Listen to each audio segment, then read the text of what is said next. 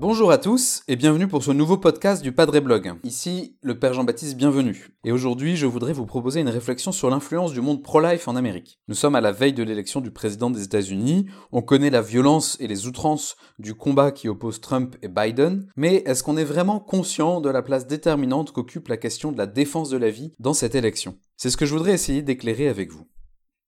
D'abord un peu de contexte récent, deux points en particulier. Premièrement, vous avez certainement entendu parler de la juge catholique Amy Coney Barrett.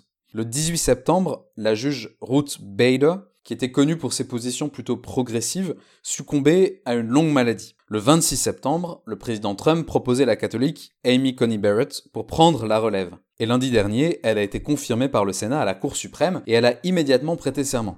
Madame Barrett est une juge appréciée et reconnue pour son grand professionnalisme. Avec son mari, ils ont sept enfants, dont deux qu'ils ont adoptés en Haïti, et leur dernier fils est porteur de trisomie 21. Il faut voir la photo de famille dans le bureau ovale le 26 septembre pour comprendre toute la portée du symbole. Dans un pays où l'engagement concret est scruté au moins autant que les idées, il ne suffit pas d'avoir des positions sur tel ou tel sujet. C'est quand on se mouille concrètement qu'on commence à peser. Et il est clair que Madame Barrett est largement engagée. Pour les pro-life, et particulièrement pour les catholiques pro-life, ce choix est un argument massu en faveur de Trump, puisqu'il ancre dans le long terme la Cour suprême dans une perspective conservatrice. Une deuxième actualité qui est peut-être un peu passée sous les radars. Le 1er octobre, Trump a adressé un message directement aux catholiques pour résumer en 3 minutes pourquoi son premier mandat était en pleine cohérence avec leurs attentes. Il parle en particulier du soutien de son administration pour les écoles catholiques, en louant leur engagement pour l'éducation de tous les jeunes, en particulier pour ceux issus des milieux pauvres. Il parle de sa défense de la liberté religieuse, en prenant l'exemple des petites sœurs des pauvres. Nous les connaissons bien en France, et aux États-Unis, ces dernières résistaient à l'obligation de pourvoir aux frais de contraception et d'avortement de leurs employés. Et elles ont obtenu gain de cause devant la Cour suprême à deux reprises, en 2016 et en 2020. Le président parle enfin du droit à la vie, et il le dit avec des mots qui, vus de France, vraiment semblent stratosphériques. Je le cite, Chaque enfant né ou à naître est à l'image sainte de Dieu. Bref, en trois minutes, le message du président passe, je vous ai soutenu dans des actions concrètes, je continuerai à vous soutenir, votez pour moi. Donc vous voyez, ces deux points sont seulement quelques exemples récents et ils nous permettent de comprendre que la question de la protection de la vie à naître est un enjeu politique central de la vie américaine. Pour des millions d'électeurs, le positionnement des candidats sur cette question est une sorte de ligne rouge qui détermine leur vote. Alors ça nous pose des questions à nous, les Français. La question c'est la suivante. Comprendre comment des deux côtés de l'Atlantique on en est arrivé à des positionnements de société aussi différents sur ce sujet. Car globalement, chez nous, la majorité des gens est pour l'avortement. Et ceux qui sont contre sont peu nombreux, et de toutes les manières, ils ne comptent pas politiquement. C'est marquant de voir qu'aux États-Unis, l'arrêt de la Cour suprême qui statuait sur l'avortement date de 1973. En France, la loi portée par Simone Veil passe en 1975. Bref, c'est à peu près en même temps. Et 45 ans après, on aboutit à deux sociétés complètement différentes. Pour comprendre cet enjeu, il faut se pencher sur une réalité de la vie américaine qui s'appelle la March for Life. La marche pour la vie. C'est un immense rassemblement annuel autour de la date anniversaire de l'arrêt de la Cour suprême, donc euh, en janvier, et il faut voir voilà des centaines de milliers de personnes qui se rassemblent à Washington, toutes les associations pro-life du pays qui convergent vers la capitale, des bus entiers de jeunes et de moins jeunes qui font le déplacement des quatre coins du pays. Franchement, ça vaut le voyage. J'ai eu la chance d'être invité à venir découvrir la March for Life en 2017 et je voudrais vous faire part de quelques réflexions qui sont restées profondément ancrées dans ma mémoire après avoir vécu cette expérience.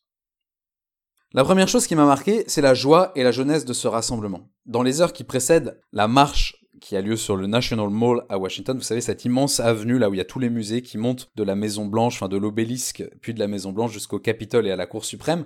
La capitale des États-Unis se remplit de jeunes, des lycéens, des étudiants, tous les jeunes des universités. Je me souviens que ce matin-là, je m'étais réveillé tôt, on va dire grâce à la bénédiction du décalage horaire, et plutôt que d'essayer de me rendormir, je me suis décidé à marcher dans la ville jusqu'à trouver une église ouverte où je rentre pour prier. Et là, au milieu de ma prière, il devait être un peu moins de 7 heures du matin, je vois débarquer des bus entiers d'étudiants, en grande ribambelle avec leurs aumôniers, plusieurs centaines de jeunes qui remplissent littéralement l'église pour célébrer la messe autour de leur évêque, qui avait lui aussi fait le voyage.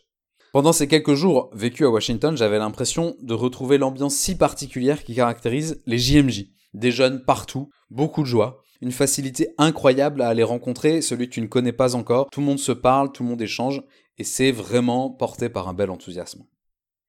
La deuxième chose qui m'a marqué, c'est l'unité du mouvement, malgré le caractère hétéroclite des participants et des associations présentes.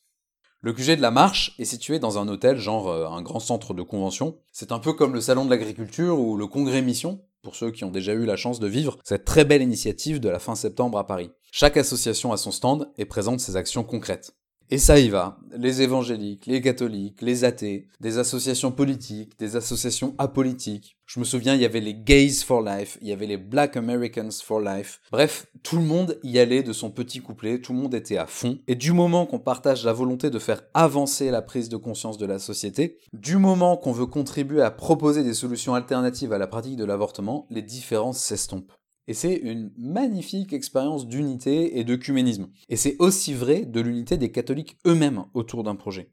Je vous raconte un événement qui m'a particulièrement marqué. Tous, nous étions conviés pour une messe géante pour la vie. Il fallait voir tous les évêques, peut-être quasiment tous les évêques des États-Unis, toute cette foule. Tous, on était rassemblés en accord sur un sujet. Et franchement, c'est une expérience épatante. Et on a du mal à imaginer que ce soit possible en France.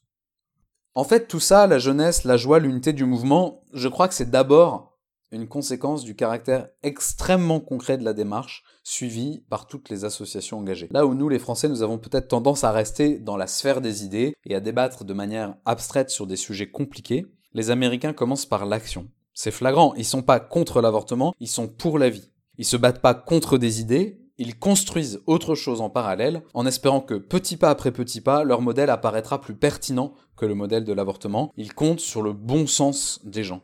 Je donne un exemple très concret, puisque outre-Atlantique, le système de santé est surtout privé, l'accès aux échographies est bien moins développé que ce que permet le système public français. Alors, une organisation a financé des centaines de centres d'échographie mobile dans des camions pour proposer gratuitement aux femmes enceintes de pouvoir voir leur bébé. Après une échographie, c'est quand même plus difficile de croire que le fœtus n'est qu'un amas informe de cellules.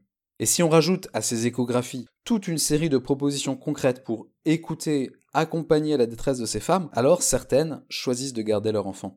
Vous voyez, c'est vraiment du concret. Et du coup, ça a un impact dans l'histoire. Ça produit du fruit, de la gratitude. Il y a des vies qui sont transformées. Il y a des témoignages qui peuvent être du coup donnés, de belles histoires qui sont racontées, et ça crée un élan, une émulation qui porte le mouvement. Alors que retenir de tout cela? Deux choses, je crois. D'abord, très simplement euh, par rapport à l'élection du 3 novembre. Nous comprenons que derrière le symbole Trump, il y a un choix de modèle de société. Quelle que soit leur obédience, quelle que soit leur appartenance religieuse, les pro-life ont trouvé en Trump un allié efficace. Il leur avait d'abord donné des gages, par exemple en choisissant Mike Pence comme vice-président. Il faut quand même savoir que Mike Pence est un ancien catholique qui s'est converti à l'évangélisme parce qu'il trouvait que les catholiques étaient trop mous et trop compromis sur le sujet de la défense de la vie. Et puis pendant son premier mandat, Trump a mis ses promesses à exécution, jusqu'à devenir le premier président de l'histoire des États-Unis à venir s'adresser personnellement à la marche pour la vie. Il touche ainsi tous ceux qui pensent que le premier des droits, c'est le droit de vivre, et que tous les autres droits ne peuvent se construire que sur l'existence de ce premier fondement. Alors évidemment, la question se pose de savoir si c'est un bon choix que de s'allier avec un homme aussi bizarre et aussi étrange, aussi sulfureux que Trump sur tous les autres sujets. Je crois qu'il s'agit surtout d'un choix pragmatique, d'un équilibre politique où chaque parti tire un avantage réel. Trump des votes et les pro-life des avancées concrètes et durables. Deuxième chose, que retenir pour nous, catholiques français? En une phrase, je dirais la primauté de l'action sur le combat des idées. Si on pense que la vie est sacrée, la vraie question, c'est comment est-ce qu'on agit en conséquence? Qu'est-ce qu'on fait localement pour avancer sur ce sujet? En 50 ans, et malgré toutes ces divisions, l'Amérique a su construire une génération pour la vie, assez signifiante en termes de propositions concrètes et d'ancrage sur le terrain, pour compter aujourd'hui dans la vie publique. C'est parti d'en bas, c'est parti du terrain, c'est parti des initiatives, et aujourd'hui, ça commence à changer l'histoire.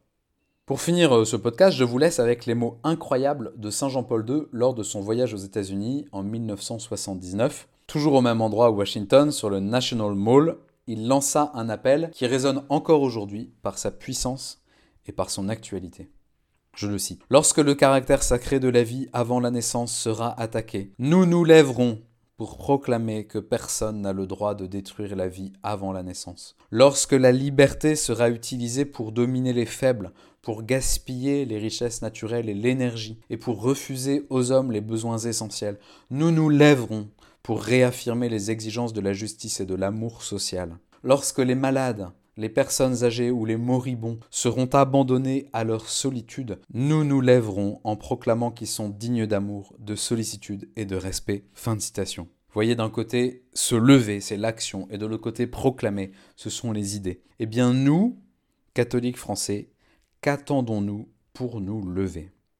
Voilà, merci à tous d'avoir écouté ce podcast. Continuez à nous poser vos questions sur les réseaux sociaux. Abonnez-vous pour ne pas manquer nos prochains contenus, comme ça on reste unis les uns aux autres. Et moi, je vous souhaite une bonne journée et je vous dis à très vite